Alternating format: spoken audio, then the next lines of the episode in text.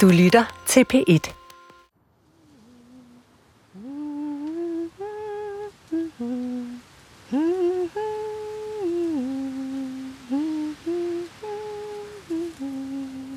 En kvinde plukker merian og Timian i sin have i skumringen. En hestevogn kører i adstadigt tempo ned ad gaden. I husene koges grød og bes bordbøn. På Køges Torv er de sidste boder ved at blive pillet ned, og de handlende pakker brød og tynder med øl og sild væk. Rotterne piler over pladsen, og grise og gæs driver rundt i jagten på noget spiseligt. Midt på pladsen er en blodpøl forsøgt dækket med sand.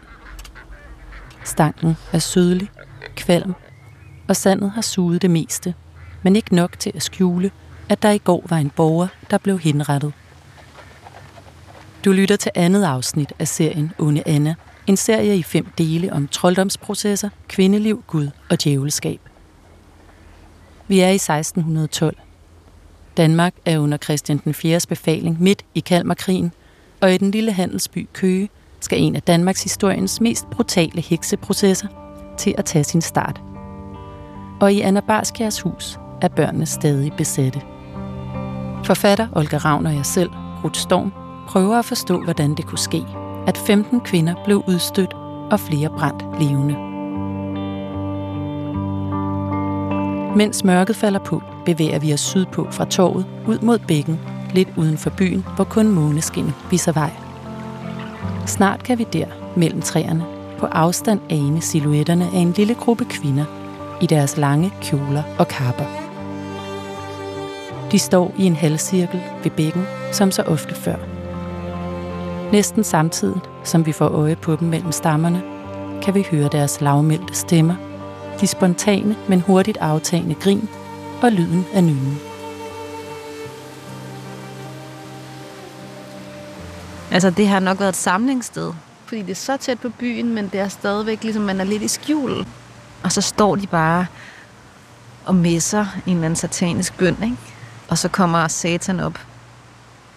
Altså, der er jo også nogle forskere, der snakker om, at den her heksesabbat, eller de her myder om natten, lige så meget har været øh, alle mulige andre forskellige former for myder, som har været nødvendige, men som ikke har kunne tåle dagens lys. Altså for eksempel, hvis man var uenig med magthaverne om noget, hvis man skulle have hjælp til noget med prævention, eller bare ville hygge sig. Altså, for mig er det næsten et billede på, hvad det vil sige at være en kvinde. Der er bare så meget, der ligger i mørke, ikke? De har ingen myndighed, de her kvinder. Men de har jo været fuldstændig de samme mennesker som mændene. Men det skaber jo et eller andet form for mørklagt område, at, at der ikke bliver kastet lige så meget lys på en. Så de har jo ligesom... Jeg er glad for, at der, der i hvert fald er nogen af dem, som har forsøgt at lave nogle ligesom, alliancer bag om så ryggen så måske på samfundet. Men det er selvfølgelig også bare fordi, at når man har en, en umyndiggjort del af befolkningen, altså en minoritet, så virker det altid truende, når de samler sig. Kvinderne er fra byen. Blandt dem står Johanne Thomasis. En kvinde, der ikke er bange for at sige sin mening, og som ofte lægger sig ud med folk omkring sig. Mm. Johanne Thomasis skal blive det første offer i Køge Huskors trolddomsprocesserne. Og den sag, der sætter det hele i gang. Vi er kommet tilbage her til bækken, fordi det var her kvinderne mødtes dengang for 400 år siden. Det er alle helgens aften, hvor nye hekse ifølge folketroen indvis. Natten, hvor skældet mellem de levende og de dødes verden udviskes. Klokken er lidt i midnat, og træernes krogede grene rækker næsten ud efter os. Her er virkelig mørkt.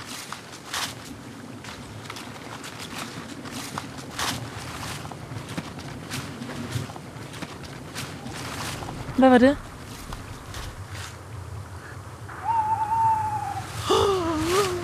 Det er en fucking ule. I sekundet, vi træder ind på stien i den lille skov, hører vi en lyd. En ule af vågen.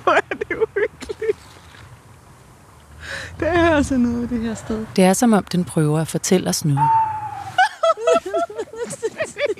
det er hver gang, vi prøver at gå ind, så siger den den der lyd. Sidst vi var her, tordnede det. Okay, Kom, sige, sig noget om, hvad er det med Ulla? Jamen, det tør jeg slet ikke sige noget om, jo. det er så uhyggeligt. Pas nu på, nu skal vi passe på, at vi ikke går ned i vandet.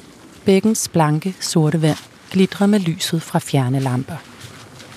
Ej, hvor blev jeg forskrækket. Her er det ikke svært at forstå, hvorfor man i middelalderen mente, at mørket var fuldt af monstre. Jeg vil bare sige, at vi kommer her bare i allerfredeligste mening.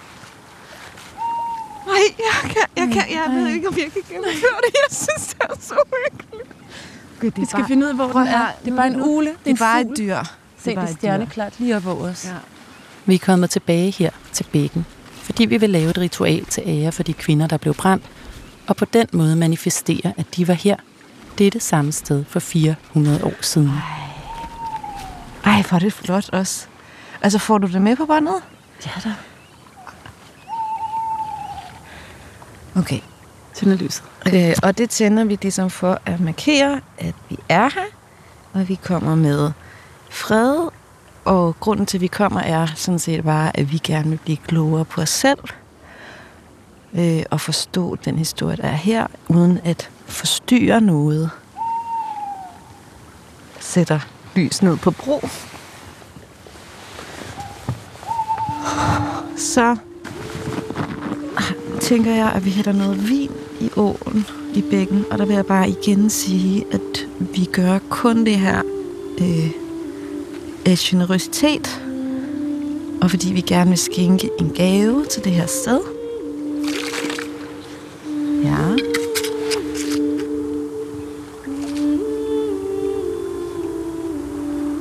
Det virker, det der ritual.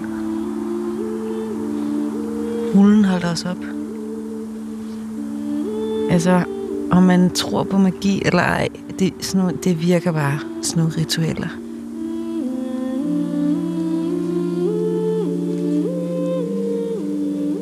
Det er foråret 1612, og det er et vildt køge. Borgerskabet og adelen holder vilde, dekadente fester, og der bliver handlet med store partier af tønder med øl, som ikke sjældent ender ud i skamysler, håndgemæng og bøder. Stodere, købmænd, skyer, tjenestefolk, håndværkere, sagfører. Og hver søndag mødes de alle sammen i kirken.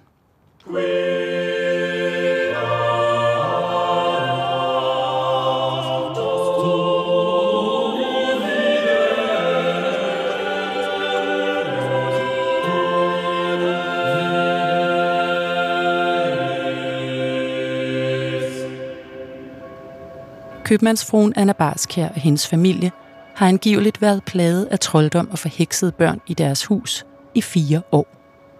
Og nu har de fået nok. Nogen må stå til ansvar for deres ulykke. Køge er en lille by på det her tidspunkt, og snakken om børnene, der opfører sig bizart i Anna og Hanses hus, går livligt. Alle kender alle, og Johanne Thomasis, som snart får folks opmærksomhed rettet mod sig, boede tæt på Hans og Anna. Vi går ned til det sted, hvor Johannes skov lå i 1612.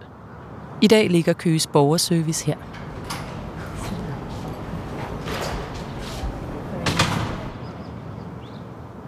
Er det her, vi er i en underlig kommune? Vi er sådan en overdækket gennemgang, ikke? Øh, af sådan noget 1989 betonbyggeri med nogle palmer i noget flis indenfor, og god gennemgang. Der er jobcenter, og der er borgerbetjening i sådan et stort åbent kontorlandskab inde bag nogle glasruder. Og det var her, at Johanne boede? Johanne Thomasis har på en eller anden måde haft en gård, der lå her, hvor hun boede. Øhm, og det er spændende, fordi at det er så tæt på, hvor Anna boede. Øhm, så de har virkelig været naboer, og det har været umuligt for dem at undgå hinanden, og det har været rigtig nemt at følge med hinandens liv. Øh, og det synes jeg faktisk går igen, også når man kigger på andre sager om sådan trolddomsprocesser, det er, hvor tæt folk bor på hinanden.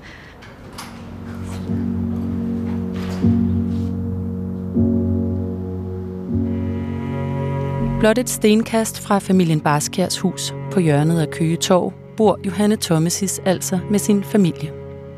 Hun er også en del af det bedre borgerskab.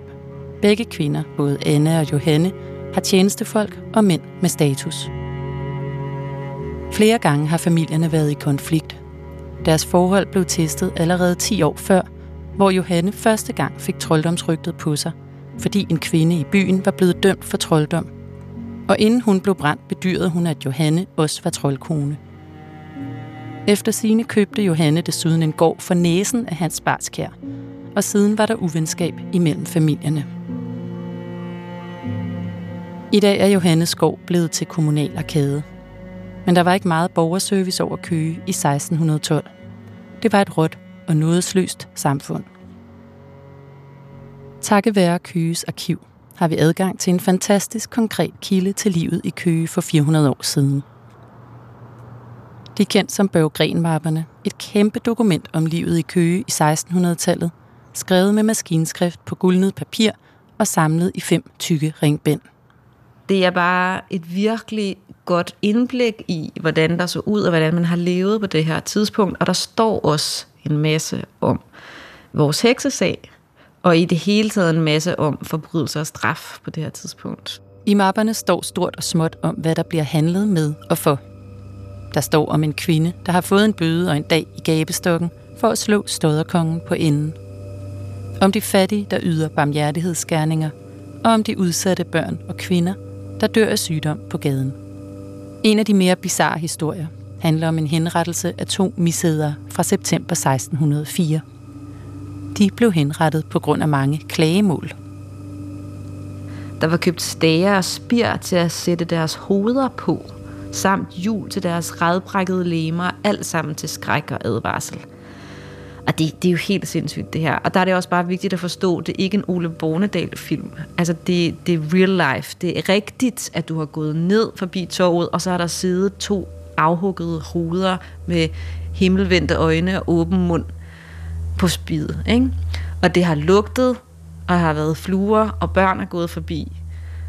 Altså sådan, den spænding, det laver, at man har det her sådan ret vilde liv i Køge med vild dekadent fest, med meget levende handel, og så ligesom en eller anden form for myndighed, som til skræk og advarsel udstiller døde kroppe. Altså, det har været så hæftigt at være i live på det her tidspunkt.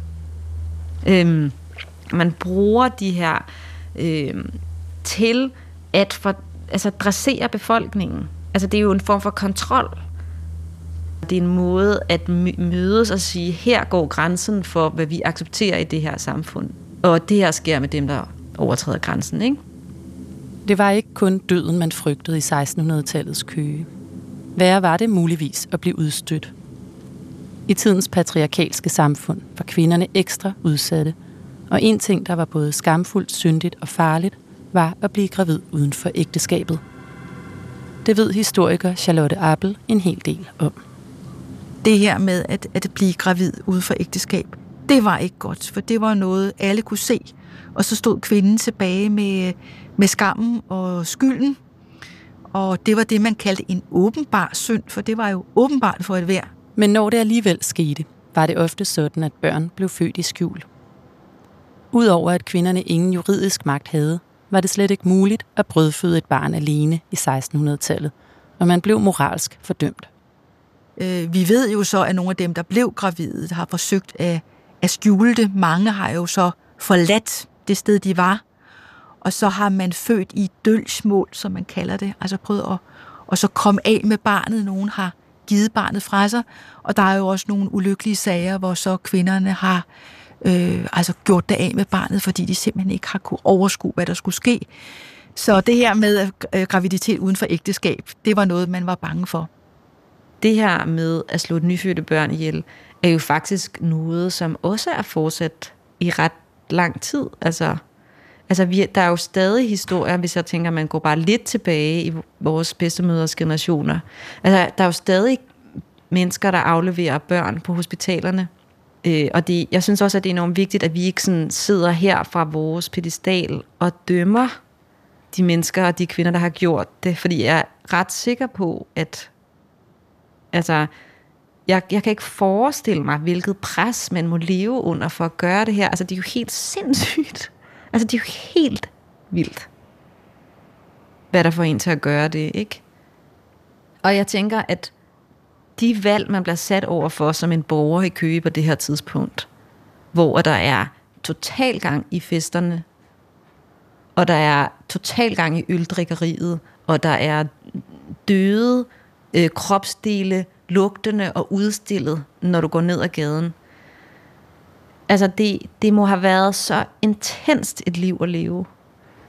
Øhm, og det, der er ret mange eksempler på kvinder, der begår selvmord i de her børnemapper, ikke? Altså oftest ved drukning.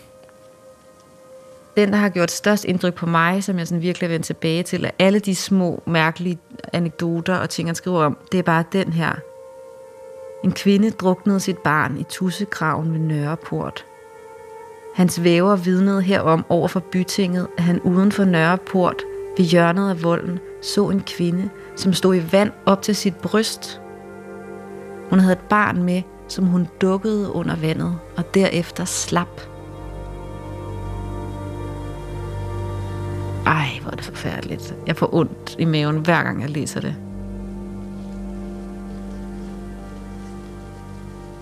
Det er altså et samfund, hvor man lever med døden som en risiko og som en mulighed. Derfor var det også vigtigt at bevæge sig på dydens smalle sti og ikke træde ved siden af. Og frem for alt galt det om at bevare sin ære. Altså man værnede om sin ære. Fordi hvis der blev sat spørgsmålstegn ved den, så kunne man hurtigt komme i, øh, i problemer. Og noget, der jo bliver mere og mere aktuelt i den her tid, vi taler om her, det var jo selvfølgelig at, at have rygter for at sine og mane eller at øve trolddom. Fordi det er helt klart sådan et trolddomsrygte. Hvis det først begynder at opstå, så kan man komme i fare.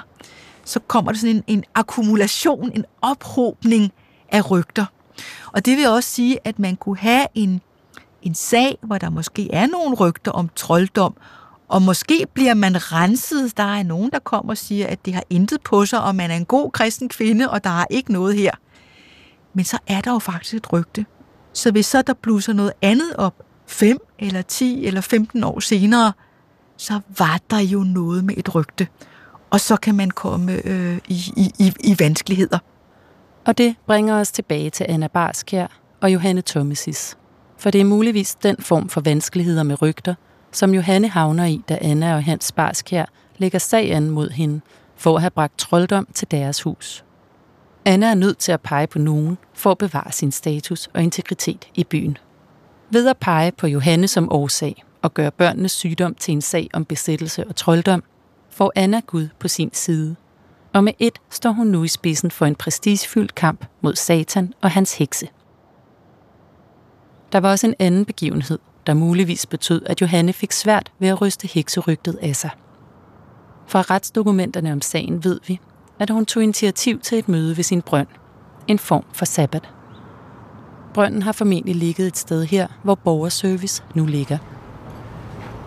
Så der er jo sådan to historier om sabbat, kan man sige, i den her, i den her sag. Og den ene er nede ved bækken, og den anden er i Johannes gård ved Johannes Brønd. Og det, er sådan, det skifter lidt fra sådan vidneudsagn til vidneudsagn, hvad det nu er, der egentlig er the original sabbat. øh, men når de snakker om det hjemme hos Johannes, så er historien efter sine, at hun sender sin søn ud efter forskellige kvinder i natten og beder dem om at komme hjem til Johanne.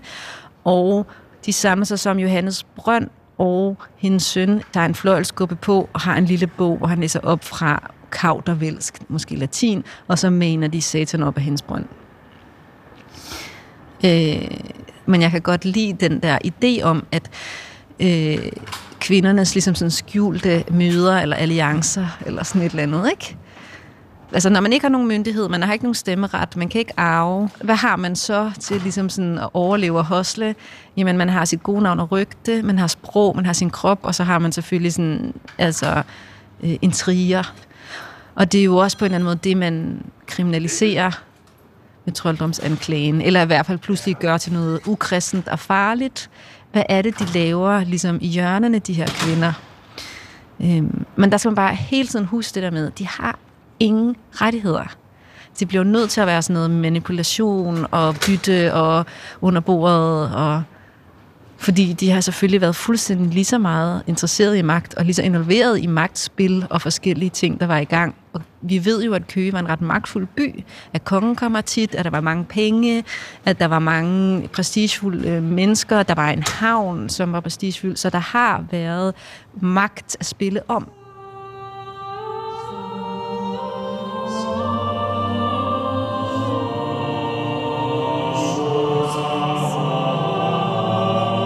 Satan kom altså op af Johannes brønd i form af en rotte. Men hvordan kan Satan blive forklaringen på det uforklarlige, der sker i Annas hus? Hvad er det for en forestillingsverden, der ligger til grund for, at de tror, at djævlen har været på spil, hvis en rotte kommer op af en brønd? Der var formentlig rotter overalt. Man øh, levede jo i en verden, der var givet af Gud. Gud var en del af, af realiteten.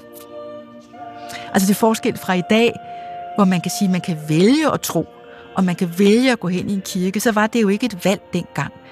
Øh, det var en, en, en sandhed, at verden var skabt af Gud, og der var en Gud, og der var også en djævel.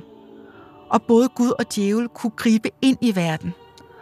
Og man vidste, at djævlen prøvede at drive sit spil, men hvordan han drev sit spil, og hvem han drev sit spil igennem, det var jo ikke rigtigt til at vide. Præsten prøvede at komme med gode råd om, hvordan man skulle leve et gudfrygtigt liv, lev i jeres husstand som øh, fromme og flittige mennesker, og, og have tillid til Gud. Så går det nok.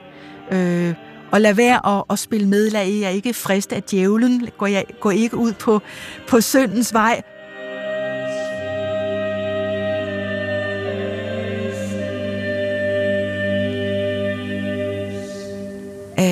Men så var der jo alligevel det, og det er derfor, at vi i forskningen tit taler om et magisk religiøst øh, forestillingsunivers. At ligesom mennesker jo oplevede det sådan, at Gud kunne gribe ind i verden. Altså, hvis der kom en krig, så var det Guds vilje, det var måske Guds måde at straffe det på. Så var der også en forestilling om, at man kunne gøre noget for så at afværge sådan en straf. Altså igen, hvis vi nu alle sammen opfører os som gode kristne og afholder os fra synden, så, så kan vi afværge nogle ting. Så hvis der alligevel sker noget, så er det fordi, der er nogle brødne kar. Der er nogen, der gør sig til djævelens redskab. Der er nogen, der opfører sig syndigt. Så der var sådan en meget, altså en idé om det her kollektiv. Og det var derfor, man meget kiggede sig om. Er der syndere i blandt os? Er der eventuelt en troldkvinde i blandt os? Fordi så kan Guds straf ramme ikke bare den troldkvinde, men alle os, der er i samme samfund som hende. Så det er den der forestilling, som at øh, Gud ser os som et, et sammenhængende hele, og Gud griber ind i verden.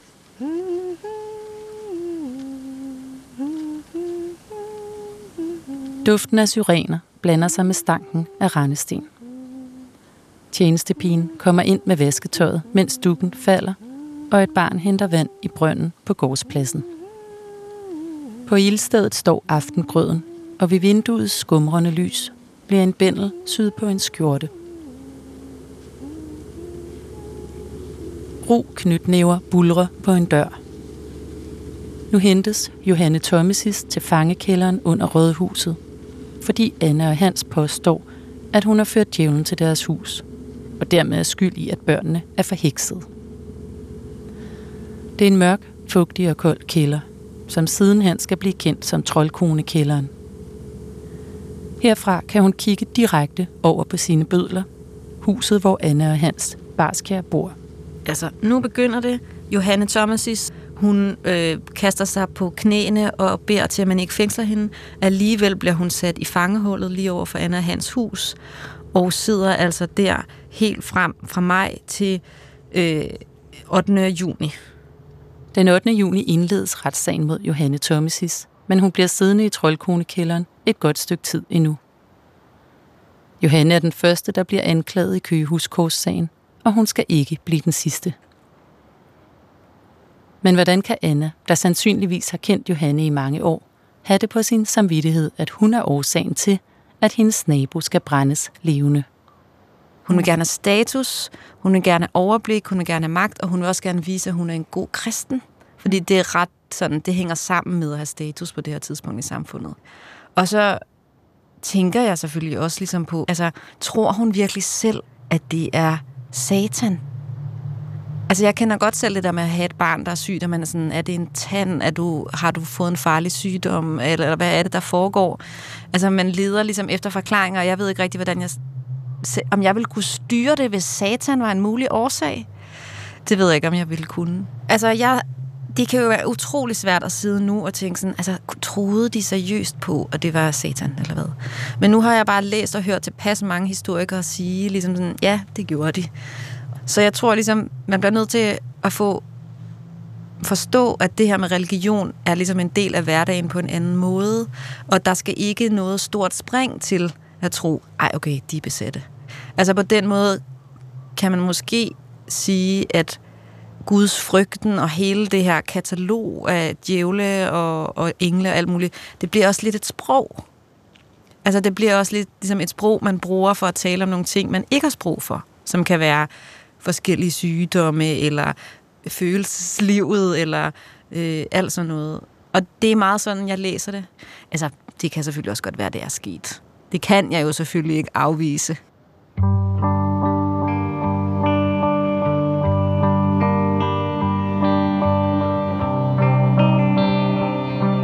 8. juni indledes retssagen mod Johanne Thomasis. Johanne bliver den første, der bliver anklaget i Køge Huskors-sagen, og hun skal ikke blive den sidste. I næste afsnit, som er det tredje i serien om Onde Anna, tændes bålene. Onde Anna er produceret af Olga Ravn og mig. Mit navn er Ruth Storm. Line Fabricius er redaktør, og Jakob Hjelt har lavet lyddesign.